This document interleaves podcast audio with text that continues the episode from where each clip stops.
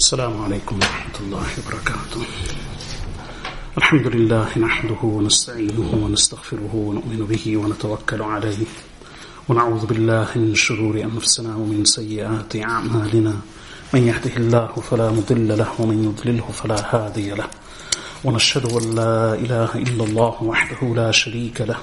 ونشهد أن محمدا عبده ورسوله صلى الله تعالى عليه وعلى آله وصحبه وبارك وسلم تسليما كثيرا كثيرا. أما بعد فأعوذ بالله من الشيطان الرجيم. بسم الله الرحمن الرحيم. إن الله وملائكته يصلون على النبي يا أيها الذين آمنوا صلوا عليه وسلموا تسليما. اللهم صل على محمد وعلى آل محمد كما صليت على إبراهيم وعلى آل إبراهيم إنك حميد مجيد. اللهم بارك على محمد وعلى آل محمد كما باركت على إبراهيم وعلى آل إبراهيم إنك حميد مجيد Respected listeners, Assalamu alaikum wa rahmatullahi wa barakatuh. We continue with the hadith of Hijrah related by Umm al-Mu'mineen Aisha radiyallahu anha from Sahih al-Bukhari. It's hadith number 3905. Under the chapter heading Babu Hijrat al-Nabi sallallahu alayhi wasallam wa ashabihi ila al-Madina chapter of the Prophet sallallahu alayhi wasallam's emigration and that of his companions to Medina. And it's under the main book Kitab Manaqib al-Ansar book of the virtues and the merits of the Ansar companions. It's a very long hadith and we stopped at a section where Umm al-Mu'mineen Aisha radiyallahu anha relates that the Prophet sallallahu alayhi wasallam and Abu Bakr as-Siddiq radiyallahu anhum, anhum they they left the cave of Thawr sorry the, the cave on Mount Thawr and they departed. This was Prophet sallallahu alaihi wasallam and Umm uh, and Abu Bakr as-Siddiq radiyallahu had remained in the cave for three days and nights and then they left. And upon leaving, the final words were, they had remained in there and they had agreed that Abdullah ibn, Abdullah ibn Urayqit, a non-Muslim guide and expert tracker, he would meet up with the Prophet sallallahu alaihi wasallam, Abu Bakr radiyallahu anhu, and also Amir ibn Fuhayra, the freed, the freeman, a former slave whom Abu Bakr radiyallahu anhu had purchased and then freed. So he was a freeman, the Mawla of Abu Bakr as-Siddiq radiyallahu anhu. So the two of them were still in the cave. Amir ibn Fuhayra would pass by them each evening and spend the nights with them and so would his son Abdullah ibn Abi Bakr. And then the two would depart. Prophet sallallahu alaihi wasallam and Abu Bakr as-Siddiq radiyallahu anhu would remain. Eventually, at the end of the third day and night, meaning on the fourth morning, the Prophet wasallam and Abu Bakr radiyallahu anhuma left the cave, and then along with Amir ibn Fuhayra, his freeman, and also Abdullah ibn Urayqit, the expert guide and tracker, the expert guide and tracker who was supposed to bring the camels to the Prophet sallallahu alaihi wasallam and Abu Bakr radiyallahu anhu, he also arrived. So this group of four people left. And the final words were, وانطلق معهما عامر بن فهيرة والدليل and Amir ibn Fuhayra and the guide left with them فأخذ بهم طريق السواحل. So the guide took them along the path of the coasts. What that sentence means is the Makkans had a standard route, the beaten track to the city of Medina. And obviously, the Prophet wanted to avoid that route so he, when initially departing from Mecca and going to Mount Thawr, Prophet ﷺ left the city from the south, and people would always leave from the north uh, in order to go to Medina. So he left from the south, approximately a few miles, some say five miles down further south. They took refuge in this cave on Mount Thawr. And then when they left, they travelled westwards and then, travelling at some distance, they took a north. They took the north route. So now they were travelling in between Makkah al-Mukarramah and the coast of the Red Sea. So they weren't actually in the coast, well, they weren't on the actual coast, but in the, in the coastal region to the west of Mecca, but not on the actual coast and they travelled further up north, parallel to the coast of the Red Sea, and then at some stage later on, they turned northeast, and in that way they travelled onwards to Medina, eventually arriving at Quba. And we will learn more about that later on in the hadith. So they went south, westwards, and then up north. And since it was the coastal region, though not actually on the coast, Umm al-Mu'mineen Aisha radiallahu anha says, فَأَخَذَ بِهِمْ The guide took them along طريق السواحل, the path of the coasts. The hadith continues.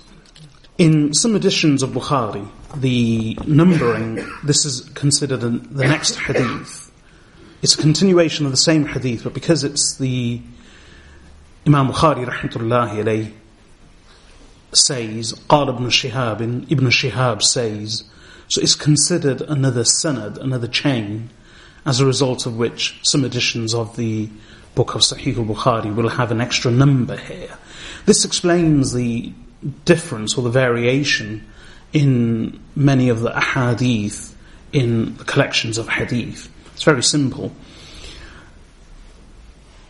the numbering is different depending on the manner of numbering. So, often in the books of hadith you find the authors mentioning one hadith with the same text, with exactly the same text, preceded by three different chains of narration. So he says, My teacher narrates to me from his teacher, from his teacher. And then Again, my teacher narrates to me from his teacher, from his teacher, from his teacher. My other teacher narrates to me from his teacher. And then eventually the chains merge at the upper end of the chain. Now, some people will regard the same hadith with the three different chains as one single hadith and number it accordingly. Others will regard the same hadith with three different chains as three separate hadith. So here too, we started off with 3,905. Now here Imam Bukhari mentions part of the chain again. Not the full chain from him, but he more or less mentions part of the same chain again, as a result of which some of the books will have an additional numbering here. So 3,906. But it's a continuation of the same hadith of Umm al-Mu'minin Aisha radiallahu anha. قال ابن شهاب ابن شهاب says, Ibn Shihab al-Zuhri was one of the most pivotal narrators of hadith, as I've explained before. He died in 124 Hijri. He was a teacher of many scholars, including Imam Malik ibn Anas, rahimahullah, and he was highly regarded. One of the most pivotal narrators of hadith.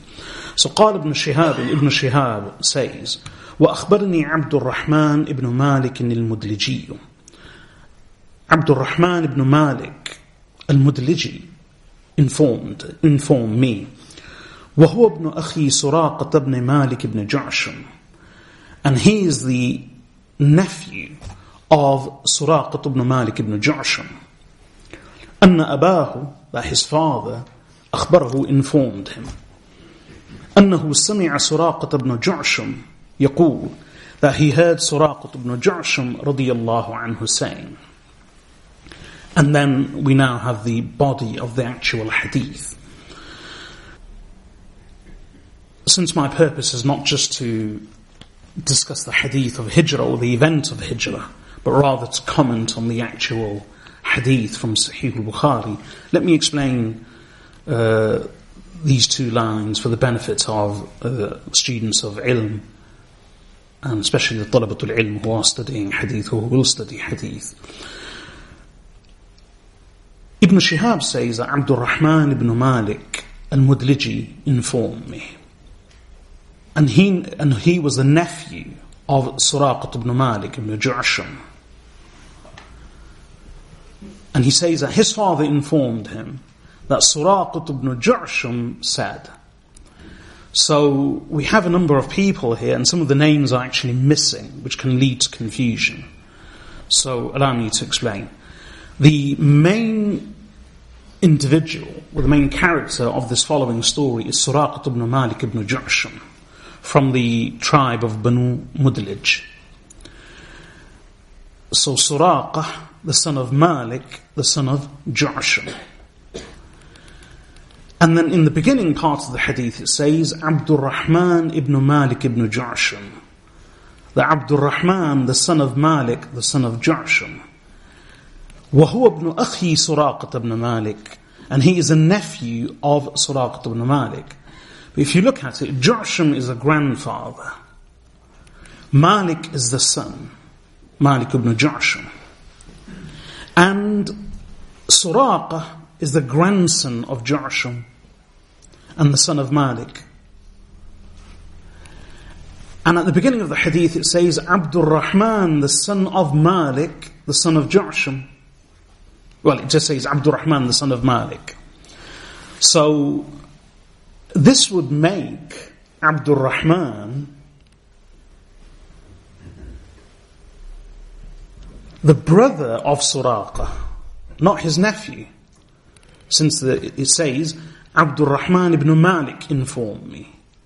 And he is the nephew of Suraqah ibn Malik. Suraqah, the son of Malik. So that makes them both brothers. They're both the sons of Malik. And then later, he says that Suraqah ibn Ju'sham informed him. So the name Malik has been dropped. Now, this may sound confusing, but um, well, what it is, the Arabs were very familiar with their lineage, with their with the names of their families. They were very particular about this, and the truth is, one cannot understand the seerah or even the lives of the Sahaba radiallahu anhum without a good grasp of the tribes, the clans, the names, the lineages, and the ancestry of the Arabs. And they were very particular about this. The Arabs even knew the ancestry of their animals. And this is no exaggeration. They knew the ancestry of their animals. So it's not, of, it's not surprising at all that they were experts in the ancestry of their, well, in, in the ancestry of their forefathers. And they attach great pride and importance to this. And this is what they called hasab and nasab, lineage of honor, pedigree, ancestry.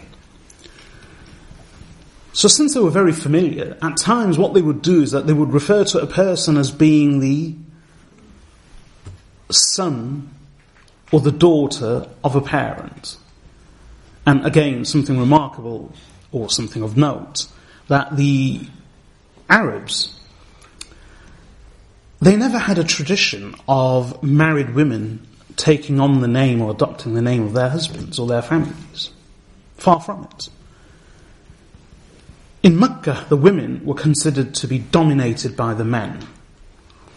And in Medina, the women played a very prominent role. and they were considered to be dominant. Well, uh, the men were regarded as being dominated by the men. And Umar ibn al-Khattab radiallahu actually says that in the hadith that we the Quraysh, we the assembly of the Quraysh from Mecca, we were a people who dominated our women. But when we came to Medina, we discovered a people whose women dominated them. And indeed, the, some of the women of the Ansar were truly remarkable. In fact, the women played a great role in the early part of Islam, and this idea that women were always downtrodden and mere chattels and oppressed. Yes, you had you had similar cases, as we have cases today too. So even in modern democracies, in modern developed countries, on the one hand, we have evident examples of the liberation and the freedom of women and their true status according to them, accorded to them. And yet, in the same sphere, in the same space, in the same countries, we also have evident examples of women being suppressed and exploited. So, I only mention that as a parallel to what existed in Arabia.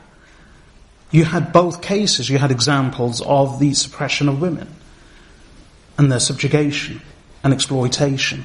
And at the same time, you had examples of women being extremely prominent and powerful and influential and being very independent. In fact, that was quite common.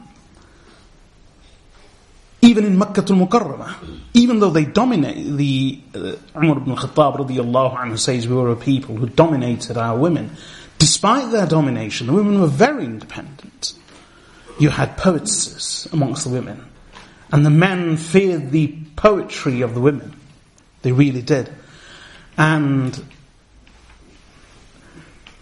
one of the features of Arab life was that a woman was considered totally independent in her wealth, in her inheritance. Although there were cases of exploitation, she deserved, she had her right. Though there were cases where this wasn't honoured. But they were very independent, even in naming, even in identity. So women always retain, a woman was called Aisha bint Abi Bakr radiyallahu anha, anhuma. Of course, in her case, it was slightly different because unique for the Prophet sallallahu alaihi wasallam that the, the wives of the Prophet wasallam would prefer to be known as Ummahatul Mu'mineen, and that was a title given to them by Allah. But despite that, the ladies were always known by their family names, by their parents. In fact, even when they were married to Rasulullah sallallahu alaihi wasallam, he was one of the enemies of the Prophet wasallam until he embraced Islam in the eighth year of Hijrah, at the conquest of Mecca. But his daughter Umm Habiba radiallahu anha, whose name was Ramla, she was always known as Ramla bint Abi Sufyan, even though he was an enemy. And Huyay ibn Akhtab, the leader of Banu Nadir, he was actually executed on the occasion of the Battle of the Trench and Ghazwat al-Khandaq in the fifth year of Hijrah. Yet despite being one of the chieftains of the enemy tribe and someone who uh, was in battle with the Messenger sallallahu alaihi wasallam on more than one occasion, and then who was eventually executed, Despite that, his daughter Safiya radiallahu anha, who married the Prophet sallallahu alaihi wasallam, two years after that incident, she was always referred to as Safiyyah bint Huyay ibn Akhtab. So they retain the names of their families and of their fathers. And this is how they were always known. So the Arabs would normally refer to their parents, but sometimes they would remove the name of the parent and just simply refer themselves to the grandfather. And it would be so common. They would do this at times, they would do that at times. And for people who knew their ancestry and their lineage, it was never a problem. So here as well, what's happened is Abdul Rahman ibn Malik al-Mudliji, he, he informs a narrator that, and he was the nephew of Suraqat ibn Malik ibn Ja'sham. And then later it says Suraqat ibn Ja'sham. So the Malik has been removed. So all that's, all, all that needs to be understood is we have Ja'sham, the grandfather, we have the son Malik, and the son Malik had two sons himself. One was Suraqa. And Suraqa's brother was called Al-Harith. And he hasn't been mentioned here at all. Al-Harith. And Al-Harith's son is Abdul Rahman. So the full description should be Imam Bukhari rahmatullahi says, Ibn Shihab al-Zuhri says, that Abdul Rahman, the son of Al Harith, the son of Malik, informed me, and he is the nephew of Suraqa ibn Malik ibn Ju'shum, that Suraqa, the son of Malik, the son of Ju'shum, said. And I'll suffice with that.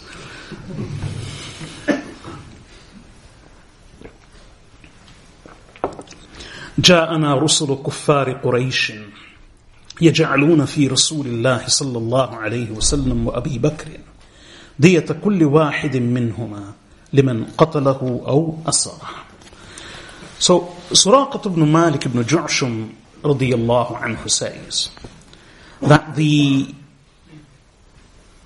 messengers of the unbelievers of the Quraysh came to us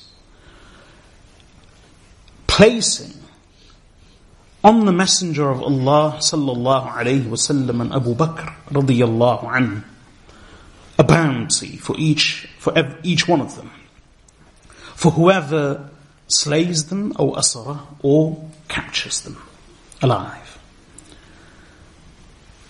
Now this is a reference to what happened after Abu Bakr and uh, the Prophet sallallahu alaihi wasallam and Abu Bakr radiyallahu anhu left the cave they travelled westwards and up north in the coastal region, travelling parallel to the Red Sea coast. And on the journey, they had an encounter with Suraqat ibn Malik ibn Ju'sham.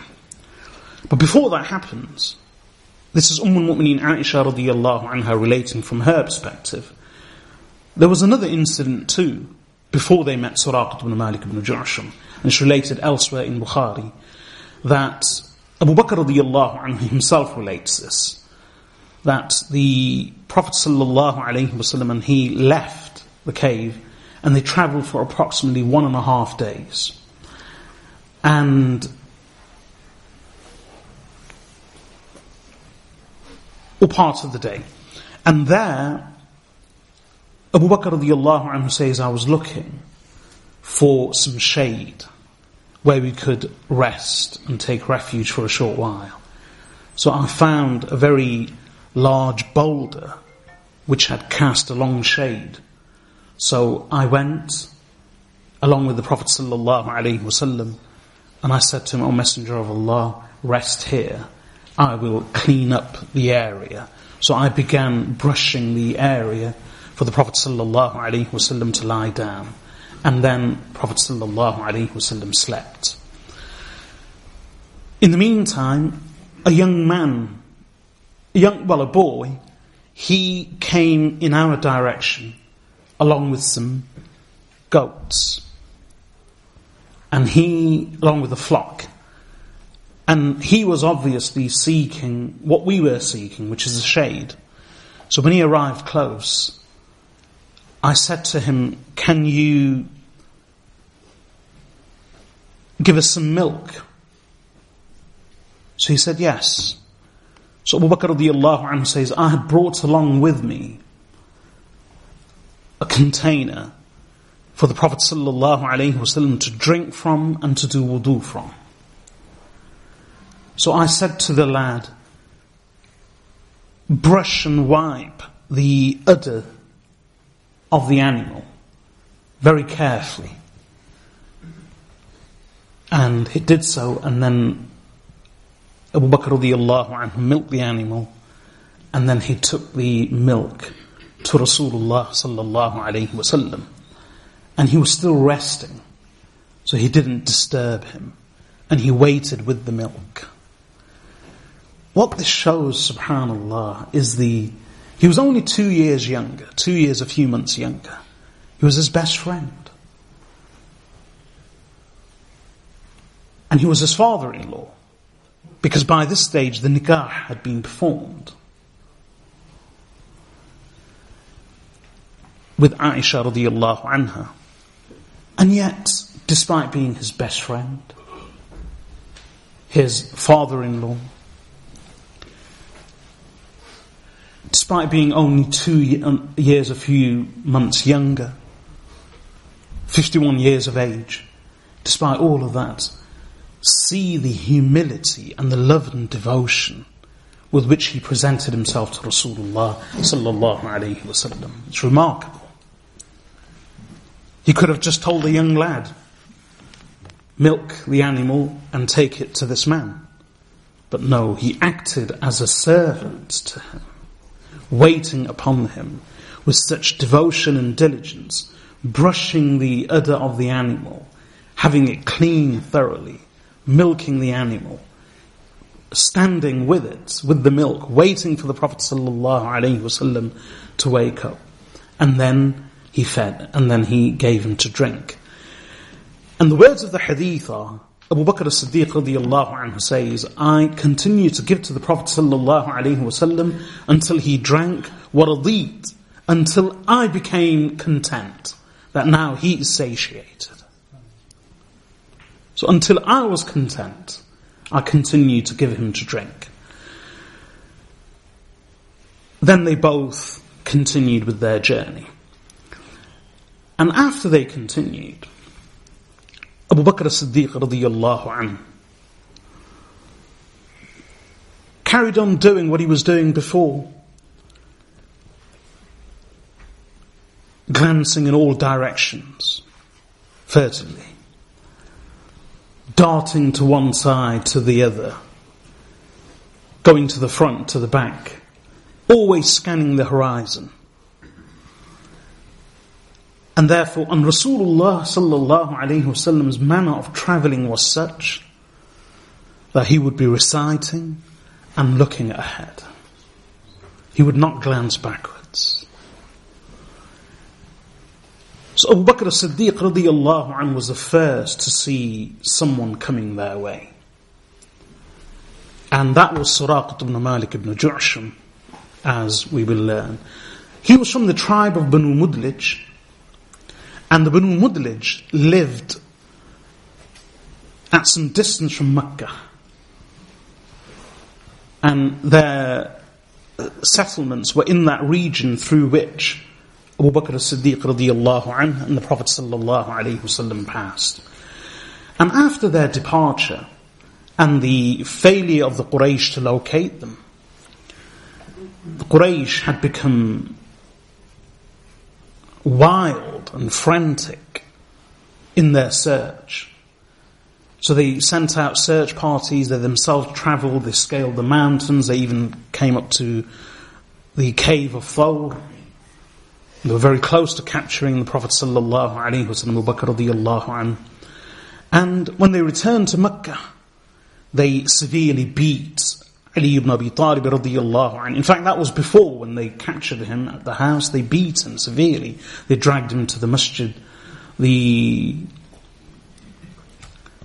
Asma bint Abi Bakr as-Siddiq radiallahu anhu, when she, uh, Abu Jahl, went to the house, and he inquired. She opened the door. He asked her, Where's your father? She said, I don't know. And he slapped her so hard. And she herself says that he was a khabith. He was a harsh, foul-tongued, khabith individual. And he slapped me so hard that my earring flew off. What's remarkable is that these individuals who are the most, who are the bitterest and most implacable enemies of the Prophet sallallahu their own family members, eventually all embraced Islam. And they became very sincere and devoted believers. All the enemies of the Prophet ﷺ, members of their own family, embraced Islam. Even Abu Jahl's wife, his daughter, his son, his brothers, Ayyash ibn Abi Rabi'a, Salamat ibn Hisham, his famous Ikrimat ibn Abi Jahl. And not only that, they all gave their lives in the way of Allah. Many of them became shaheed.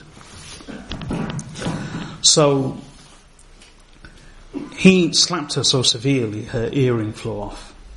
And then the Quraysh became frantic in their frenzy.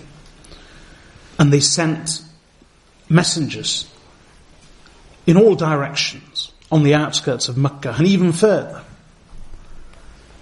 searching for Rasulullah sallallahu wasallam, Abu Bakr and they even placed a bounty on their heads. And this is what then transpired. So Suraqat ibn Ju'sham says, Ja'ana Rusul, the messengers of the unbelievers of the Quraysh came to us, placing on the messenger of Allah and Abu Bakr radiallahu an a bounty for each one of them, for whoever kills them or captures them.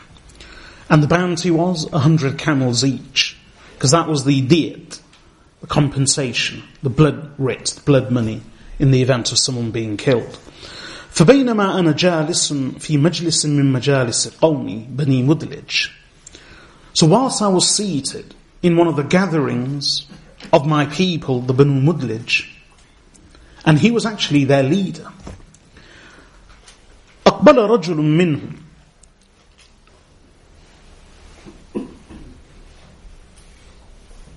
A man from them, meaning from my own people, came. حتى قام علينا and he until he came and stood over us ونحن جلوس whilst we were seated. فقال يا سراقة so he said, Oh Suraqa and he doesn't explain in full here in this narration, but as I said, what had happened, the messengers had come and informed the Banu Mudlij that anyone who catches Muhammad and his companion will receive a bounty for each one of them, alive or dead or alive. So Suraqa says, I intended to win that bounty somehow. I didn't know how to do it, but I intended. So whilst we were just seated in the deserts in their camp, along with uh, in a gathering of my people, one of my own people came and stood over our gathering and said, addressing me, O Suraqa, إني قد رأيت آنفا أسودة بالساحل. I have just now seen some figures on the coast. أراها محمدا وأصحابه because there were four of them Prophet sallallahu alaihi wasallam Abu Bakr radiyallahu an his freeman Amir ibn Fuhayra and Abdullah ibn Urayqid the non-Muslim guide so he says أراها محمدا وأصحابه I think they are Muhammad and his companions قال سراقة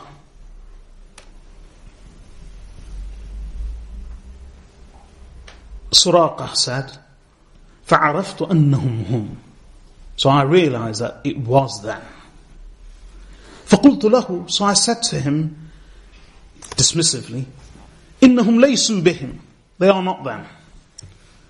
ولكنك رأيت فلانا وفلانا Rather you have just seen such and such a person, such and such a person, انطلقوا بأعيننا who passed by just before our eyes. So he was trying to divert everyone's attention and deter them so that he could claim the prize for himself. So he quite simply lied. And he said that it's not them. And they are some other people who just pass by us right now, before our very eyes. Then I remained in the gathering for a short while. Then I rose for the khalt and I entered his tent or whatever. فأمرت جاريتي So I instructed my maid أن تخرج بفرسي وهي من وراء أكمة to bring out my horse which was behind a rise and a mound. So as part of the features of the terrain in the desert, a mound or a rise was known as akama. So the rise was high enough for it to conceal the horse. The horse was tied behind the mound or the rise. So I told her to go and prepare my horse and hold on to it for me, which was behind the rise or the mound. فَتَحْبِسَهَا عَلَيْ So that she may hold on to it for me. وأخذت رمحي and I took my spear فخرجت به من ظهر البيت so I then came out with it carrying the spear from the rear of the house now it says house here but the Arabs remember this was in the desert the Arabs even in the Quran uh, tents are referred to as buyut as homes or houses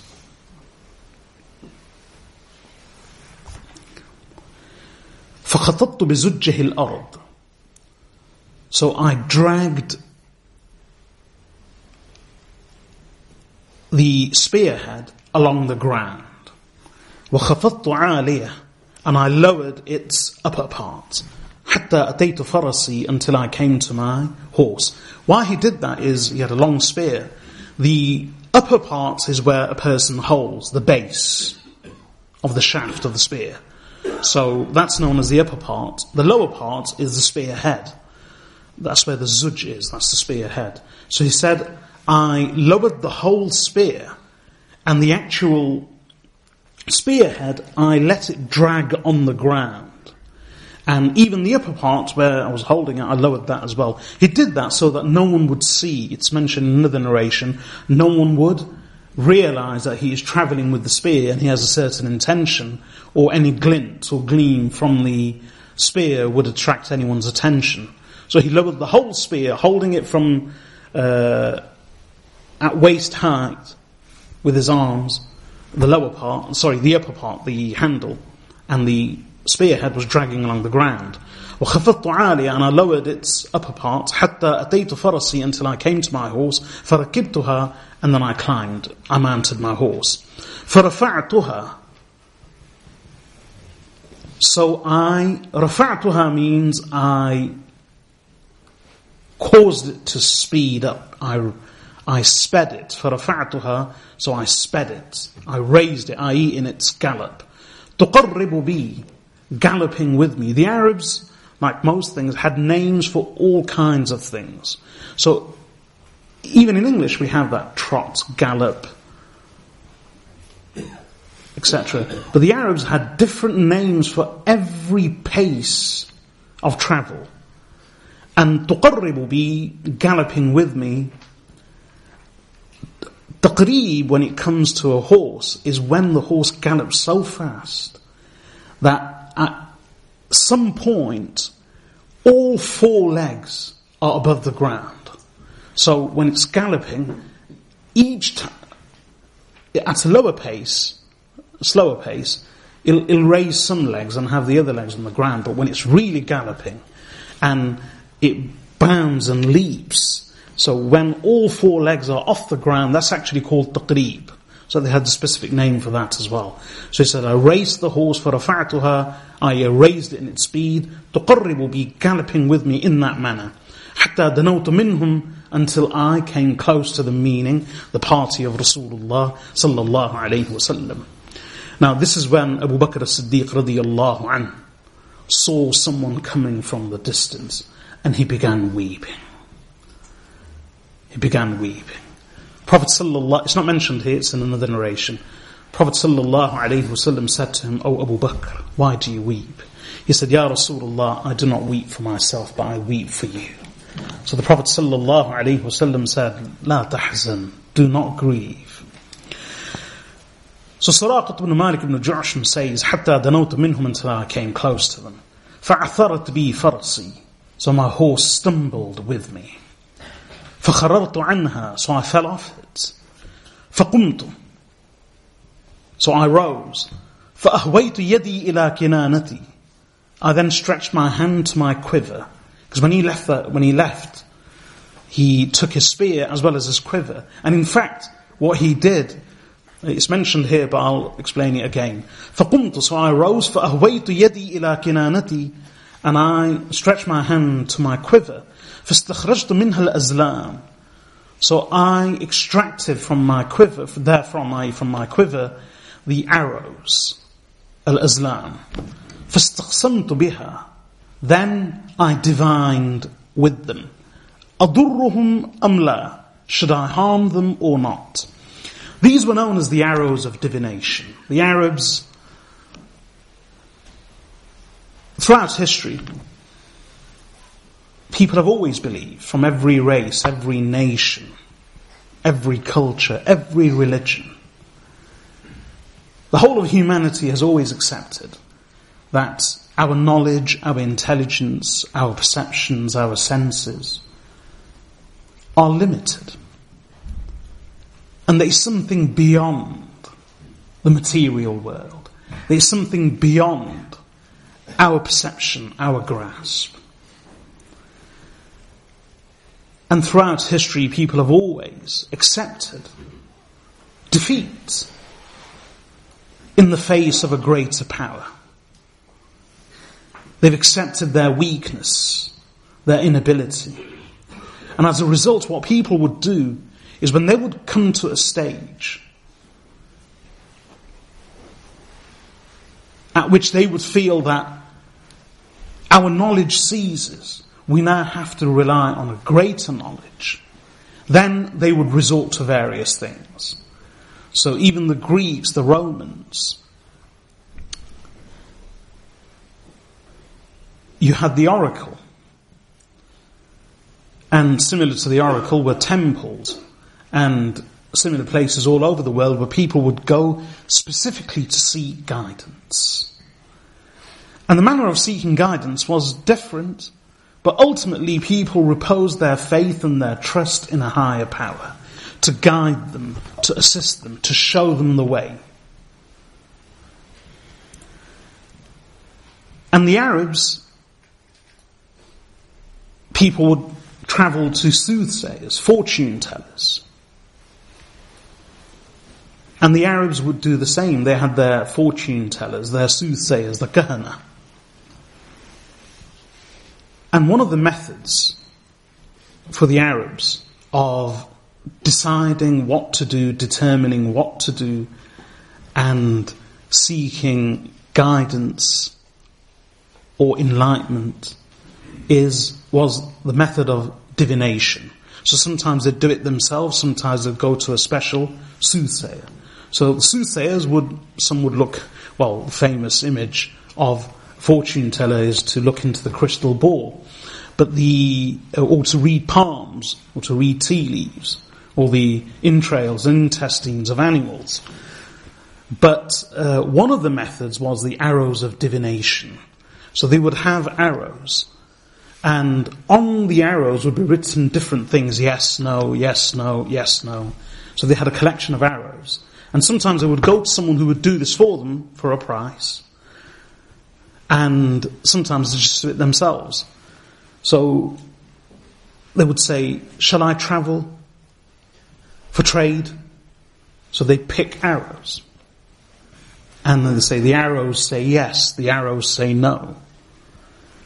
So these were known as the arrows of divination and Islam. They're actually condemned in the Quran and Allah mentions them in the verse of alcohol and gambling.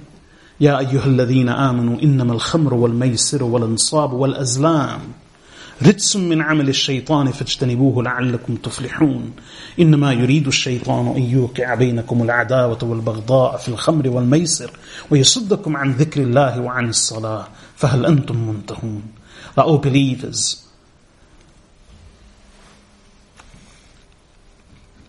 Why? and gambling, wal ansab and the altars of sacrifice, wal azlam and the arrows of divination. These are only rijsun, an impurity, min amal shaitan, of the work of shaitan.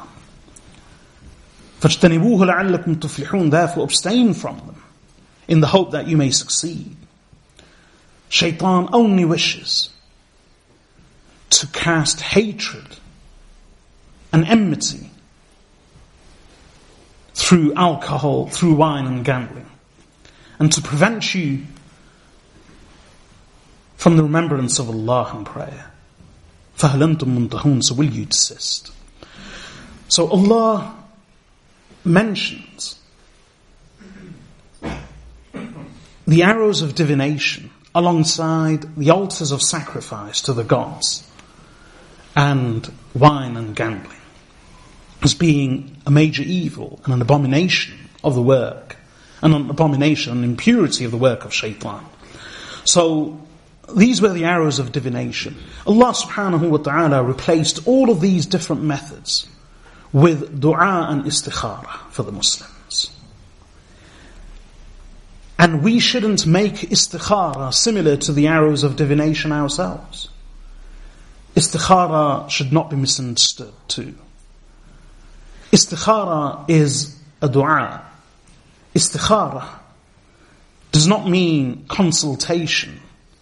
Istikhara means talabul khayr or talabul khayra. Seeking the best option or seeking the blessing of Allah. And I've spoken about istikhara before and I will do so again. Inshallah, it's one of those things which I would like to speak on in some detail. But istikhara is commonly misunderstood. And the very method with which Allah replaced all manner of divination before, unfortunately we've reduced the same istikhara to the same methods of divination as before. It's subjected to the same abuse and exploitation and misunderstanding as the other methods were. Istikhara is not a consultation per se, it's a dua in itself. And if you look at the whole dua of istikhara, not a single word of it says, Oh Allah, show me or guide me. اللهم إني أستخيرك بعلمك وأستقدرك بقدرتك وأسألك من فضلك العظيم فإنك تقدر ولا أقدر وتعلم ولا أعلم وأنت علام الغيوب. اللهم إن كنت تعلم أن هذا الأمر خير لي في ديني ومعاشي وعاقبة أمري فاقدره لي ويسره لي ثم بارك لي فيه. وإن كنت تعلم أن هذا الأمر شر لي في ديني ومعاشي وعاقبة أمري فاصرفه عني واصرفني عنه واقدر لي الخير حيث كان ثم أرضني به. Simple.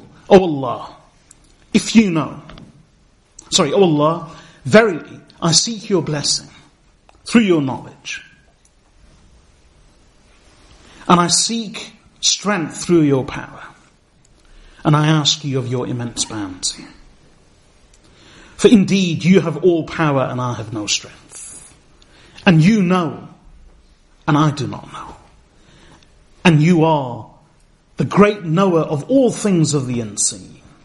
وَأَنْتَ عَلَّامُ الْغُيُوبِ O Allah, if you know that this matter is better for me in my religion, fi dini, or ma'ashi, and in my life, livelihood, meaning referring to life on earth, aqibati amri, and in the consequence of my affair. Then are the words, O Allah, show me, guide me, show me a sign, show me a display, lead me to it. No. If you know that this is better for me in my religion, in my livelihood, and in the ultimate consequence of my affair, فَقْدِرْهُ لِي Then decree it for me. وَيَسِّرْهُ لِي And make it easy for me. Enable it for me. ثُمَّ بَارِكْ لِي فِي And then bless it for me. That's all. And if you know that this affair is not, is worse for me, in my religion, in my livelihood, and in the ultimate consequence of my affair, then, O oh Allah, show me a sign. Guide me. Show me a dream, show me a sign. No. فَصْرِفْهُ عَنِّي وَصْرِفْنِي عَنْ Then turn it away from, divert it from me and divert me from it. وَقْدِلْ لِي الْخَيْرَ حَيْثُ كَانَ And then decree good for me wherever it may be, ثُمَّ أَرْضِنِي بِهِ And then make me content with it. So the very words of the dua show that istikhara is not so much a consultation. It's more seeking Allah's blessing. And the idea is that in any event, even in a small matter, one should do istikhara in everything. Not just the major things, such as marriage and divorce, but anything, most things. Because it's a form of dua itself. And it can be done with or without salah. So it doesn't have to be done with salah. Of course, the prescribed method is salah, but a number of Sahaba radiallahu anhum narrate this hadith of istikhara, and not all of them relate the salah with it too. More of them relate the dua of istikhara without the salah. So, it's just a form of a dua itself. It's a special form of dua. And the dua is for Allah's blessing and for Allah to choose the better option. Istikhara can mean talabul khair or talabul khayara. Seeking the blessing of Allah and good or seeking the better option. Both things are very similar. Either way, we entrust Allah to make that choice for us. And the idea behind istikhara is, as I've mentioned about all these other methods, as humans, we accept and we realize that there's only so much we can do with our knowledge, with our understanding and intelligence. And we come to a stage beyond which we are incapable. We are ignorant. And we have no knowledge of the unseen. When we reach that stage, we then entrust our affair to Allah. It's like, you can even do istikhara for buying a car. Or buying a house and or even renting a place. Imagine if you were to just rent a property for a year.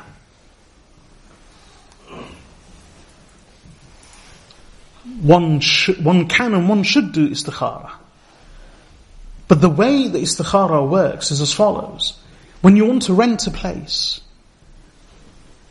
you do all your homework. You check the paperwork. You make your inquiries. You check the prices. You look into everything in a purely human, practical way. You've done all your homework. Now, you've reached your limits. You have limited knowledge. You have limited experience. You have limited information. You are restricted for time. Within a restricted period of time, you have to make a very human decision on the basis of very limited knowledge and understanding. But this is as much as you can do. So you've done your homework. Now, just before you're about to sign the papers, you can do and should do istikhara. And the idea of istikhara is, it's like saying, Oh Allah, I've done what I can. Is this really going to be good for me, better for me in my religion and in my life? And the ultimate consequence of my affair, I do not know, only you have that knowledge. So now I entrust the affair to you, O Allah. I intend to go ahead with this. But O Allah, if you know that it's better for me, then decree it, let it happen. And O Allah, if you know that it's worse for me, then turn it away from me and turn me away from it. And give me a better alternative and then make me happy and content with the better alternative. So it's like placing our faith and trust in Allah Azza wa Jal. And ultimately, istikhara is a dua. Like any other dua, there's no guarantee that it will be accepted. So we do istikhara in the hope that we will receive a sign. It's a consultation. So that means that the dua of istikhara apparently is guaranteed to be accepted. So if the dua is guaranteed to be accepted, why ask Allah, oh, give me this or that? In fact, in a hadith, the Prophet ﷺ says that ask Allah with azimah. Azimah means with determination. So do not say, Allahumma ghfirli in shi'ta. Rather say, Allahumma ghfirli. Oh Allah, forgive me if you wish. Don't say that. The instruction of Rasulullah sallallahu alayhi wasallam is, ask Allah with azimah, with determination and resolve. Don't say, Oh Allah, forgive me if you wish. Say, Oh Allah, forgive me. Don't say to Allah, Oh Allah, give me this if you wish. Say, Oh Allah, give me this. Don't say to Allah, Oh Allah, give me either this or either that, whatever you want. Say, Oh Allah, I want this, give this to me. Ask Allah with azimah. So if istikhara is a dua, which we know is going to be accepted, that's why we wait for a sign. So why, why go through the consultation procedure? If we know that the dua is going to be accepted, why not go straight for the thing itself and tell Allah, oh Allah, I know this dua of istikhara is going to be accepted. So Allah, I'm not asking you to give me a sign, show me a dream. Oh Allah, I want this, make it happen. Either way, dua, istikhara is a dua. Like any other dua is subject to rejection or to acceptance. And even when it is, how do we know when the dua will be accepted, or if the thing, if it happens, is actually a manifestation of the acceptance of Allah's dua, we will always be none the wiser. This is why istikhara is not so much a consultation as it is a dua of entrusting our affair to Allah subhanahu wa ta'ala. And I'll suffice with one thing and then I'll move on normally everyone does istikhara for marriage, and lots of people consult me regarding this, and they say that uh, a typical example is, oh, uh, uh, our families, I've been considering someone for a long time now, and I like everything. The family's happy, I'm happy, she's happy, my whole family's happy, her whole family is happy. We told someone to do istikhara for us, and he woke up in the morning and he had a bad dream. So he's saying no. So what do we do? Or sometimes he himself says, last night I saw a bad dream. And this is what I saw in my dream. So I have a simple answer. I said, listen, you've done your homework. You've made all your inquiries. I said, you saw a dream. Do you know what the interpretation of the dream is? No. And I'm not telling you. So I have a simple answer. I say, Go with what you know, don't go with what you don't know. How can you dismiss and disregard everything over one dream? Dreams are subject to interpretation. And the interpretations of the interpreters will be subjective as well. So go with what you know. This isn't istikhara. Istikhara is seeking the blessing of Allah subhanahu wa ta'ala. It's like when you go to one's parents. We've done all the homework. This is what I want. We seek your blessing. Obviously, it's not in the same, at, at the same level, but in a far greater way. We do what we can as humans, and then we entrust our affair to Allah. And we say to Allah, oh Allah, you decree the matter for me, not show me, as I've shown you with the words of the dua. So let us Istikhara came to replace all these false methods of divination and consultation with greater powers and acting on them. And many of the methods are bizarre. They would release, the arrows would release a bird. And if the bird flew to the right, it meant yes. If it flew to the left, it meant no. They had arrows, said yes and no. I take out an arrow, the arrows say yes. The arrows say no. And they would base all their decisions on that. And this is no different to what pagans all over the world would do. Chicken entrails, animal intestines, blood of the sacrifice on the altars, organs. So these were the azlam. So anyway, going back to the hadith, Suraqat ibn Malik ibn Ju'sham says that I extended my hand to the quiver of my arrows and I pulled out my azla, the arrows of divination. And I then said to myself, فَاسْتَقْسَمْتُ بِهَا I then divined with these arrows. أَضُرُّهُمْ أَمْ لَا Should I harm the party or not? And although it's not mentioned in this narration, it's mentioned in other narrations, that he did the same before he left.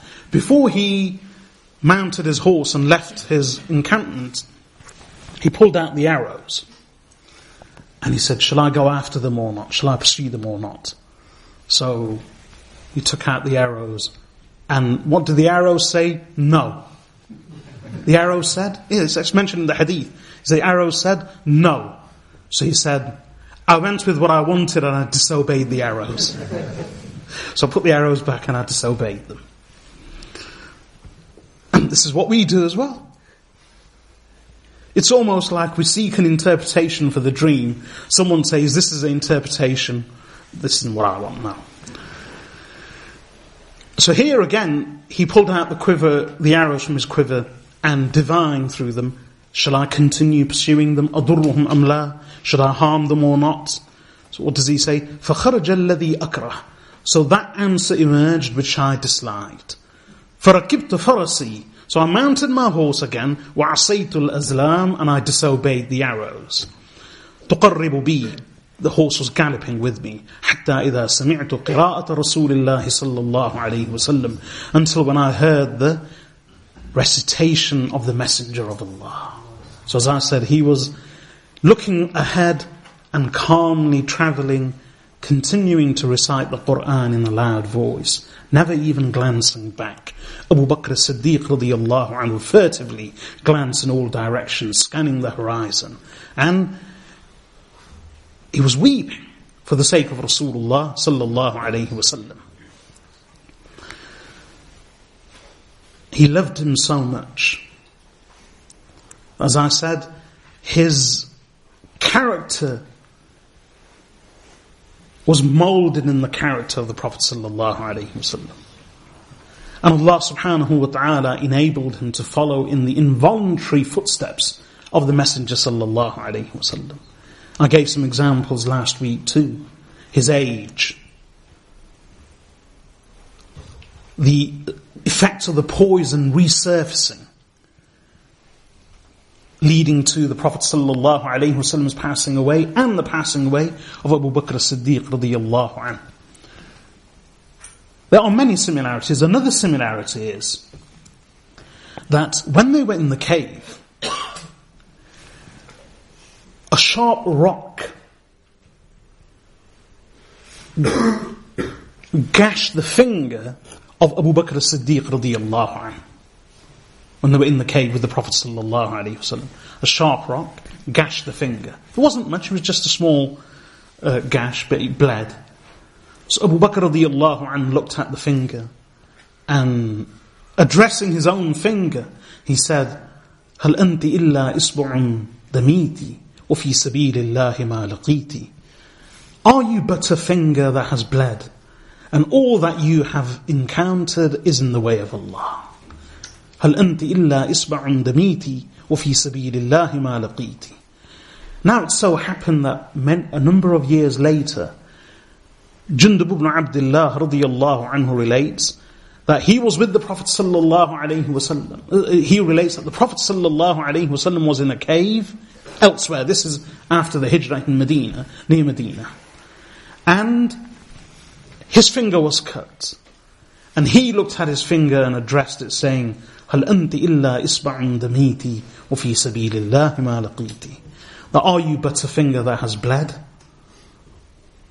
And all that you have encountered is in the way of Allah. So Abu Bakr radiallahu anh, he says, تقرب بي, galloping with me, حتى إذا سمعت قراءة رسول الله صلى الله عليه وسلم, until I heard the recitation of the Messenger of Allah. وهو لا يلتفت, and he would not even turn. وأبو بكر and Abu Bakr يكثر الالتفات he was excessively turning around when that happened when Abu Bakr radiallahu anh began weeping and he told the Prophet sallallahu alaihi wasallam Ya Rasulullah he is there is someone and he says I weep only for your sake the Prophet sallallahu alaihi wasallam said La tahzan do not grieve then when Abu Bakr radiallahu anhu told him again, Ya Rasulullah, he's coming closer. Prophet sallallahu alayhi wasallam said, pray to Allah. O oh Allah, suffice us in him, I take care of him. So what happened? He says, when I heard his recitation, and he wasn't turning, and Abu Bakr was excessively turning backwards, ساخت يدا فرسي في الأرض Suddenly, the forelegs of my horse became entrenched and trapped in the ground. حتى بلغت الركبتين until all the way up to the knees of the forelegs. And it was hard ground, it wasn't sand. It was hard ground. فخررت عنها. So imagine he's galloping at great speed when all of a sudden the forelegs of the horse became become trapped and dig into the ground and become entrenched all the way up to the knees, not in sand, but on hard ground. Sudden break and abrupt halt, as a result of which he was flung off his horse. But these were Bedouin, they were expert riders. But he rose. And these Bedouin were remarkable. They could survive on dates, water, and camel's milk for many, many days on end. This is why when the Persian Empire was about to be conquered, and in, towards when one of the final battles was about to take place at Qadisiyah, the great Persian general Rustam, he wrote a letter to Sa'd ibn Abi Waqqas radiyallahu an, and the commanders of the Muslim army, the generals, specifically Sa'd ibn Abi Waqqas radiyallahu an. It's a very long letter. And it was f- full of pompous language. Because the Persians, not just the Persians, the Sassanid Persians, and the Byzantine Romans, and everyone else, they considered the Arab, Arabs to be Bedouin, backward, and extremely low. And they could not believe that they had the audacity and the impertinence to rise up in arms against the mighty Sassanid Persian Empire. So the letter was full of flowery, pompous, arrogant language and entirely dismissive.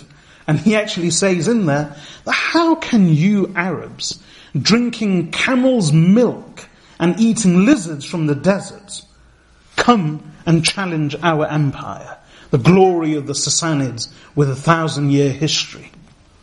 So that's how they viewed the Arabs. But they were hardy. They were really hardy. They could survive on dates and water for many days on end. And that's what they would eat.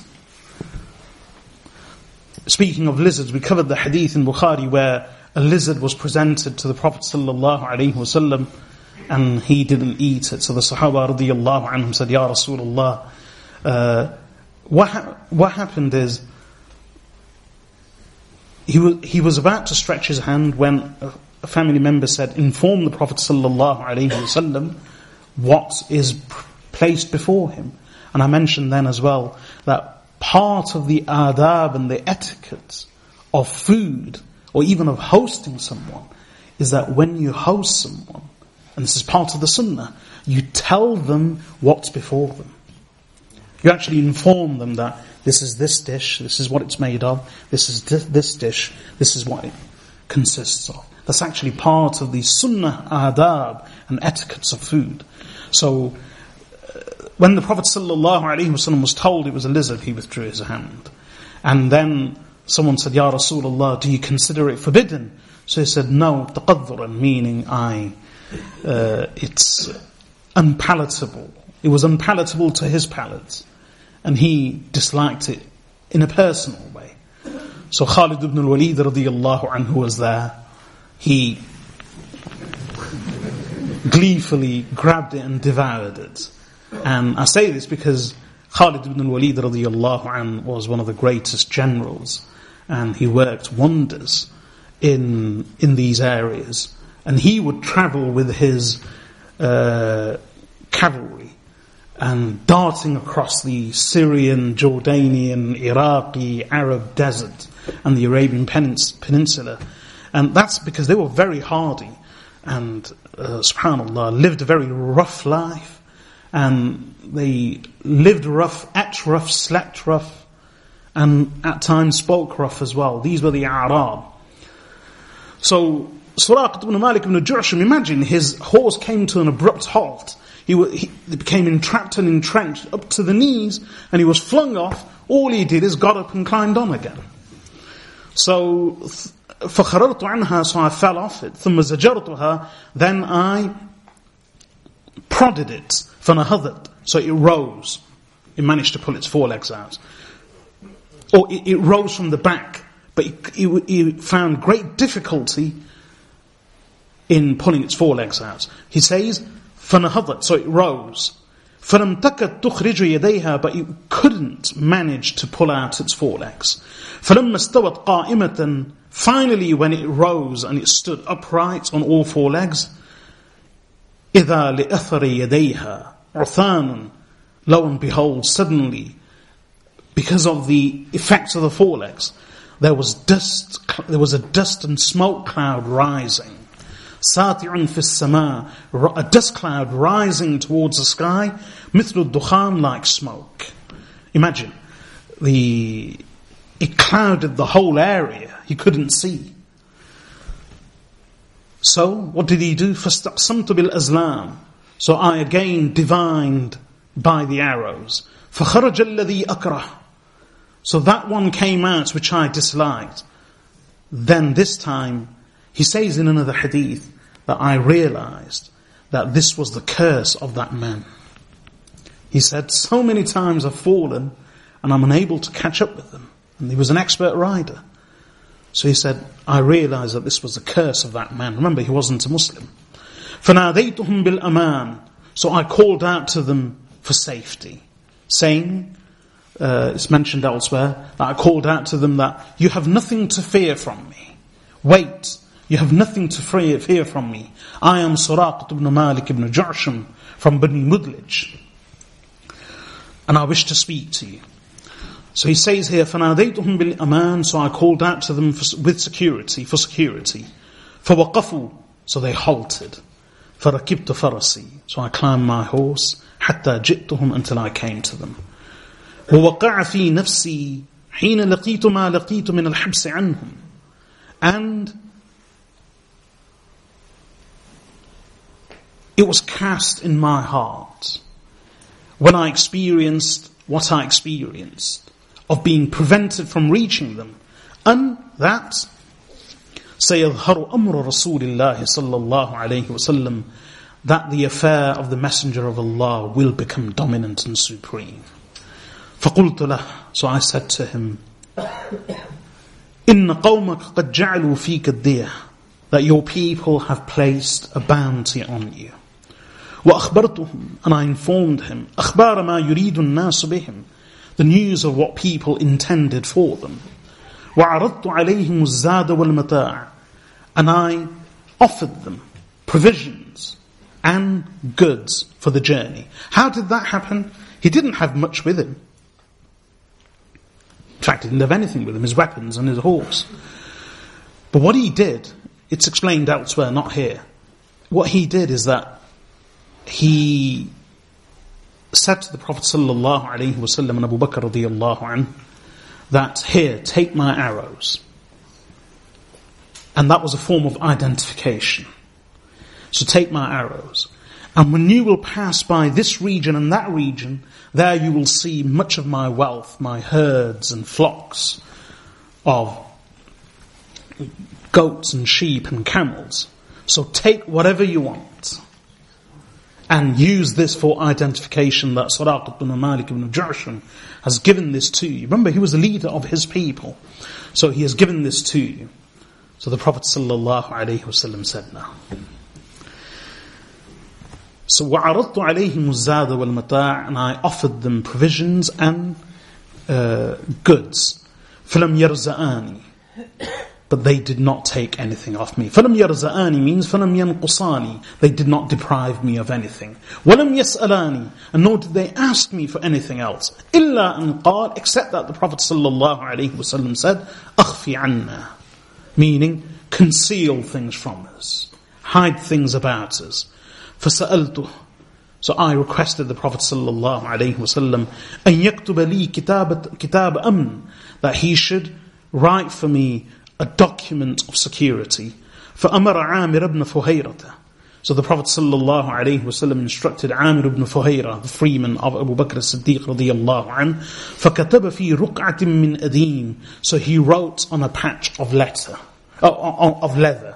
He wrote on a patch, on a scroll of leather, he wrote the security of Rasulullah sallallahu alayhi wasallam that I, Muhammad ibn Abdullah, the Messenger of Allah, grant safety and security to Suraqat ibn Malik ibn Ja'sham. And he recorded that on a piece of leather. Amir ibn Fuhairah wrote it, and they gave it to Suraqat ibn Malik ibn Ja'sham. He took it, rolled it up, and he placed it in his quiver of arrows. ثم مضى رسول الله صلى الله عليه وسلم he says then Allah's messenger صلى الله عليه وسلم carried on with this, we come to the end of the second section, and the next section is about when the Prophet ﷺ eventually arrived in Medina on this occasion of the Hijrah. But here, this is a shorter narration. Uh, something, one or two other things happened too. One is that on the way, the Prophet ﷺ passed by the tent of Umm Ma'bad, radiyallahu anha, but um, maybe I'll speak about that next week. But here, re- relating to Suraqat ibn Malik ibn Ja'sham, he, when the Prophet saw him, eventually he turned round and Suraqat ibn Malik, when he met, the party halted, so they engaged in conversation. And he said, You have nothing to fear from me, allow me to approach you. Permission was granted, he approached. He said, I am Suraqat ibn Malik ibn Ja'sham messengers came to us, they were dispatched by the Quraysh, they have placed a bounty on your heads, and they have sent out search parties, but uh, I won't harm you. And then he says, look here, here's my arrow, to, uh, here are my arrows, take them as a form of identity, and you will pass by these areas. There, there are my camels and flocks and herds, so take whatever you want, Prophet ﷺ politely declined, nor did they ask him for anything. All the Prophet ﷺ said to him is, conceal our affair. So he promised the Prophet ﷺ that I will do so. He also added that write documents for me of protection. So it was written. Now, Suraq bin Malik bin Ju'sham was very wily, uh, meaning he was a very thin, well, he wasn't heavily built in the tradition of the Bedouin. So, and he had very thin arms, but they were quite hairy as well. And when they were exposed, as he was talking to the Prophet sallallahu alaihi wasallam, Rasulullah sallallahu alaihi wasallam said to him, looking at his arms, he said, "O Suraqa, كيف بك إذا لبست سواري كسرى? How will you be when you shall wear the bangles of Kisra on your arms. So Suraq ibn Malik said, Kisra? The emperor of Persia? And the Prophet said, Yes, Kisra, the emperor of Persia. How will you be when you shall wear the bangles of Kisra, the two bangles of Kisra on your forearms? Prophet ﷺ gave him that prophecy. Now imagine the scene. Rasulullah is traveling with three people. His best friend Abu Bakr as-Siddiq radiyallahu anhu knows him better than anyone else is weeping, darting to and fro, fearful for his life. They are having to adopt a different route, a new secret route to Medina. Search parties are out for them. Here they have someone who'd set off as a bounty hunter to claim a hundred camels each for their lives. And to the same bounty hunter, on that occasion, Rasulullah sallallahu alayhi wasallam said, How will you be when you shall wear the bangles of Kisra? And later, five years later, on the occasion of Ghazwatul Khandaq, when the Quraysh, along with the Banu Ghatafan and various other tribes, they amassed a force of over 10,000 soldiers. And they laid siege to the city of Medina. And under the, on the advice of Salman al-Farsi the Prophet sallallahu alayhi wasallam dug a trench. It was winter time, it was bitterly cold. They were hungry, starving. And they laid siege. The Quraysh and the Banu Ghatafan were on the other side of the trench. And the Muslims were guarding the uh, northeast of Medina from behind the trench. It was bitterly cold. People were camped in their tents. They were starving, hungry. It was on that occasion that the Prophet showed the Sahaba of having tied rocks to his stomach, along with the Sahaba. They were fearful of the Quraysh and the Banu Ghatafan which was the attacking force, crossing the trench at any time, and even firing arrows. That's exactly how Sa'd ibn Mu'adh radiyallahu anhu passed away. An arrow was fired, and it hit his main artery in the arm, and eventually that's how he passed away. Sa'd ibn Mu'adh radiyallahu anhu, the leader of the tribe of Aus, one of the first people to embrace Islam and someone beloved to Rasulullah sallallahu alayhi wasallam, a truly noble Sahabi radiyallahu anhu. So they were fearful. And on that occasion, there was a boulder. And the boulder, they were unable to break up the boulder in the trench. So they informed Rasulullah sallallahu alayhi wasallam, and he came, took the pickaxe, and he struck one blow on the boulder. And they saw a flash of light. And then a second blow. And then a third blow. And by that time the whole boulder broke into pieces. They shouted Allahu Akbar on each occasion. When part of it, when there was a flash of light and part of it broke off. Then the Prophet ﷺ said, and I just mention it quickly and collectively, that in each of the three lights, Allah showed me the palaces, of Persia and Rome.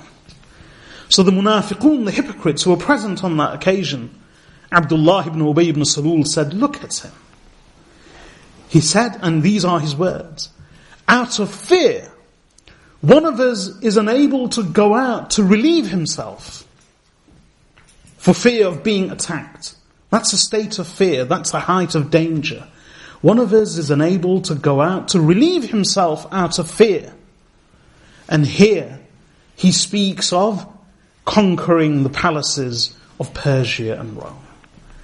But as for the believers, as Allah mentions in the Quran, it wasn't related to this, but in general. ولما رأى المؤمنون الأحزاب قالوا هذا ما وعدنا الله ورسوله وصدق الله ورسوله وما زادهم إلا إيمانا وتسليما That as for the, when the believers saw the hordes and the factions, they said, this is what Allah and His Messenger promised, and Allah and His Messenger spoke the truth. And this did not increase him in anything except faith and submission. And the munafiqun, they said, Allah and His Messenger have deceived us. So, Suraqat ibn Malik ibn Ju'sham, he was told by Rasulullah sallallahu alayhi wasallam that uh, how will you be when you wear the bangles of Kisra? Subhanallah. Approximately 16 years after, 15, 16 years after this conversation. Indeed, the Muslims conquered and vanquished the mighty Persian armies despite their meager numbers, and despite the arrogance and the pompous nature of their generals.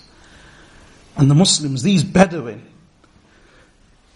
walked into those palaces full of opulence and splendor.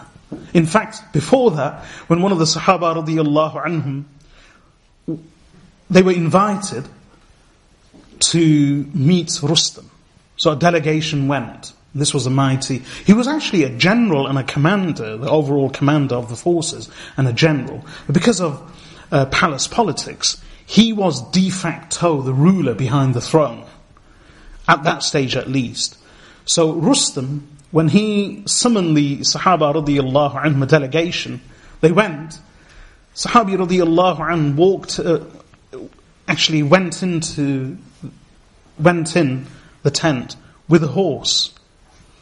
And then he dismounted. So they said to him, oh, what are you doing? So he says, look, we didn't come to you. You invited us, you called us. So if you want to speak to us, this is how we come. If you don't want to speak to us, we return. So the Sahabi radiallahu anhu went in. Similar to Suraqat ibn Malik ibn Ju'shum, he dragged his spear along the cushions, along the cushions and the bedding and all the opulence, ripping everything. And then he arrived and he stood in front of Rustam, leaning on his spear inclined to one side.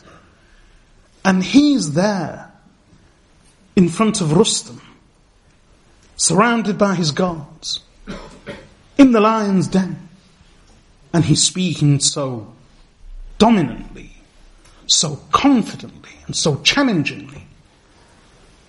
And Rustam's making all kinds of offers to him, and the Sahabi radiallahu anhu says, nothing. He refuses. And he says, these are our terms, you accept our terms or we fight with you. So after he left, Rustam, and I don't, uh, this is a point I wish to raise. Rustam said to his generals and his companions, he said, did you see that Bedouin? He said, have you ever seen anyone more self-dignified, more self-respecting, more noble and honored and proud of himself than him? So, Sahaba radiallahu anhum, eventually when they conquered, when they vanquished the enemies in the major battle of Qadisiyah and uh, a, few, uh, a short while later they entered the city of Madain, which was a capital, where you had the huge white palaces of the Persian emperors. It didn't affect the Sahaba radiallahu anhum at all. Nothing. When they collected the gear, the royal clothing of Kisra, of Khosrow.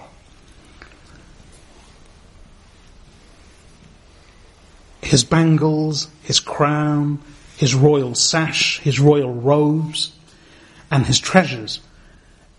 And this was sent to Amir al-Mu'mineen Umar ibn al-Khattab radiyallahu anhu in Medina. The person who was tasked with the job of carrying this treasure Obviously, he was part of a group, the leader. When he brought it to Amir al-Mu'mineen Umar ibn al-Khattab radiyallahu anhu, he was overjoyed. Not at the wealth, but at the promise and the fulfillment of the promise of Rasulullah sallallahu alayhi wasallam. He said to him, who are you? Identify yourself. The, the, the person said to him, O Amir al-Mu'mineen, he who needs to know knows who I am. He didn't identify himself and there was not a single item missing. It didn't affect them. What did Amir al-Mu'mineen Umar ibn radiyallahu anhu do? He summoned Suraqat ibn Malik ibn Ju'sham. Now what happened with Suraqat ibn Malik ibn Ju'sham? After this incident, he went back to his people and he would tell everybody what he had experienced. Abu Jahl when he learned that Suraqat ibn Malik is telling everybody what he had experienced, he feared that this would lead people to embracing Islam. So he actually wrote a letter to Suraqat ibn Malik ibn Ju'sham that stop telling people your story. So, but Suraqat ibn Malik ibn Ju'sham, for some reason, he didn't embrace Islam. And then in the eighth year of Hijrah, after the conquest of Mecca, as I explained in Kitab al-Hajj, in the commentary of Bukhari, when the Prophet ﷺ was in Ji'rana, about to perform the Umrah, set off from Ji'rana to perform the Umrah, Suraqat ibn Malik ibn Ju'sham came to him with that letter. And there he embraced Islam. Eventually he on the occasion of Sayyidina Umar ibn al-Khattab radiallahu anhu receiving these treasures, he summoned Suraqat ibn Malik ibn Ja'sham. And when he summoned him, he said to him, This is the crown and the royal robe and the clothing and the foot, footwear and the belt and the royal sash and the golden bangles. These weren't just any golden bangles, these were those plates. These were the plates of the forearm that only the, only the emperor of Persia would wear, nobody else would wear them. So he said, these are the bangles and the plates of Khosrow. He said, wear them. So Suraq ibn Malik ibn Ju'sham wore them. And when he wore them, Amir al-Mu'mineen Umar ibn al-Khattab radiyallahu anh, publicly he said to him, raise your arms, the same arms of which the Prophet sallallahu alayhi wasallam said that, how will you be? So he raised his arms. Then Amir al-Mu'mineen Umar radiyallahu anh said to him, say Allahu Akbar. So he said, Allahu Akbar. And then Amir al-Mu'mineen Umar ibn al-Khattab radiyallahu anhu said, Alhamdulillah. All praise be to that Allah who removed the bangles from Kisra and gave them to wear to a Bedouin of the tribe of Bani Mudlij in fulfillment of the promise of Rasulullah sallallahu alaihi wasallam. He didn't, obviously he couldn't keep them, he, he just made him wear them in order to display the truthfulness of the words of Rasulullah sallallahu alaihi wasallam. And then it was returned to the treasury. But that was Suraqat ibn Malik ibn Ju'sham. And what does it say of the faith and the promise of Rasulullah sallallahu alayhi wasallam that he is in that condition and yet he makes prophecies and promises to the companions of what will happen much later. People would mock him. They mocked him in Mecca. They mocked him in Medina. But the very people who mocked him, their own wives, sons, and daughters all played a role in the fulfillment of the same promise. May Allah subhanahu wa ta'ala enable us to understand. وصلى الله وسلم على عبده ورسوله نبينا محمد وعلى آله وصحبه أجمعين سبحانك اللهم وبحمدك نشهد أن لا إله إلا أنت نستغفرك ونتوب إليك This lecture was delivered by Sheikh Abu Yusuf Riyadul Haq and has been brought to you by Al Kotha Productions. For additional lectures and products, please visit www.akstore.com. We can also be contacted by phone on 0044 121 771 3777 or by email via sales at akstore.com. Produced under license by Al Kotha Productions, all rights reserved for Al Kotha Productions and the author. Any unauthorized distribution, broadcasting, or public performance of this recording will constitute a violation of copyright.